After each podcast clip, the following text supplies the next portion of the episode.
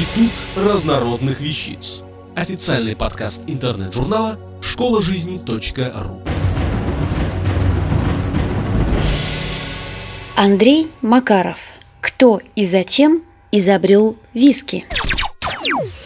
Считается, что виски изобрели монахи. Это и неудивительно, ведь во времена темного средневековья именно церковники были носителями просветительского интеллекта, а монастыри исполняли роль не только духовных ячеек, но и университетов, где проводились разнообразные научные опыты.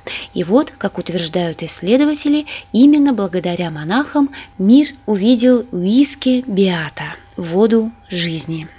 Самое первое официальное упоминание о виске, подтвержденное летописями, появилось в 1494 году.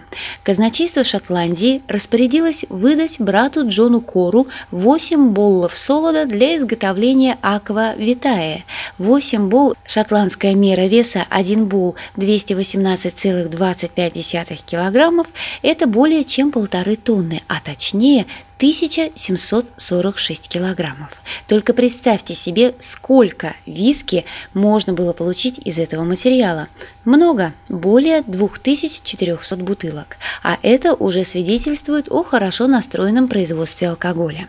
Конечно, виски появился намного раньше. Еще в 1170 году король Англии Генрих II во время оккупации Ирландии отмечал, что ирландские воины употребляли перед сражением так называемую воду жизни, а приняв на грудь, весело пели и становились невероятно отважными в бою.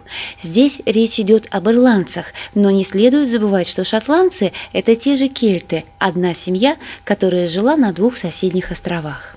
Однако и до сих пор шотландцы и ирландцы постоянно спорят, кто же первый из них изобрел виски. Считается, что знания о дистилляции привезли из своих странствий ирландские монахи, а уже потом передали их своим шотландским коллегам. При этом указывается вполне конкретное лицо – сам святой Патрик. Но следует отметить, что эта легендарная персона по происхождению была шотландцем. Так что споры относительно географического корня виски могут длиться вечно. А лучше вообще не дискутировать, а просто пить этот волшебный напиток, наслаждаясь его невероятным вкусом. И какая разница, кто его придумал? В 1505 году монополию на производство виски получила гильдия хирургов и цирюльников Эдинбурга. Виски стали продавать в аптеках как чудотворное лекарственное средство. В конечном итоге и сегодня шотландцы и ирландцы лечат простуду не аспирином или колдрексом, а тодди – смесью чая и виски. Кстати, Джеймс Хоук, славный шотландский поэт XIX века, говорил, что если бы тело могло верно определить то количество виски, которое следует выпивать ежедневно, то можно было бы жить вечно, а все врачи и кладбища стали бы не нужны. Вообще-то в те времена виски не выпускался массовыми объемами. Это были скорее домашние заготовки, наподобие маринованных огурчиков. Избыток ячменя переделывался в виски, ведь урожай мог просто быть уничтожен грызунами или же испорчен высокой влажностью. А виски уже ничего не угрожало, разве только избыточная жажда его хозяев. К тому же этот напиток всегда можно было продать. Но в 1707 году Шотландия потеряла независимость, а англичане – недолго думая, решили обложить налогом весь имеющийся солод, из которого делали пиво и виски. Началась эра алкогольного пиратства. В горах Шотландии, там, куда не могли добраться королевские войска, открывались сотни маленьких заводиков, на которых день и ночь колдовали над изготовлением живой воды. Понятно, что власти не нравилось такое положение вещей. На подпольных самогонщиков охотились. И охотились тщательно. Бывало даже, что в горах происходили настоящие битвы.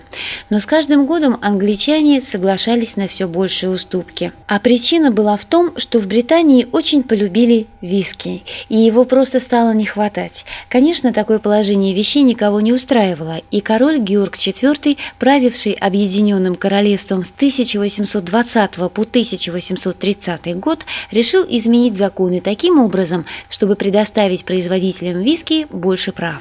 Именно с этого времени индустрия виски стала развиваться невероятными темпами. Теперь несколько слов об истории технологии изготовления этого напитка напитка. В течение 333 лет ячменный солод был единственным сырьем для производства виски. Создавался он традиционным способом. Брага заливалась в огромный медный чайник, пары охлаждались в змеевике и так до бесконечности. Но с 1827 года стало легче. Роберт Штайн создал аппарат непрерывной дистилляции. Через три года он был усовершенствован аэносом кофе.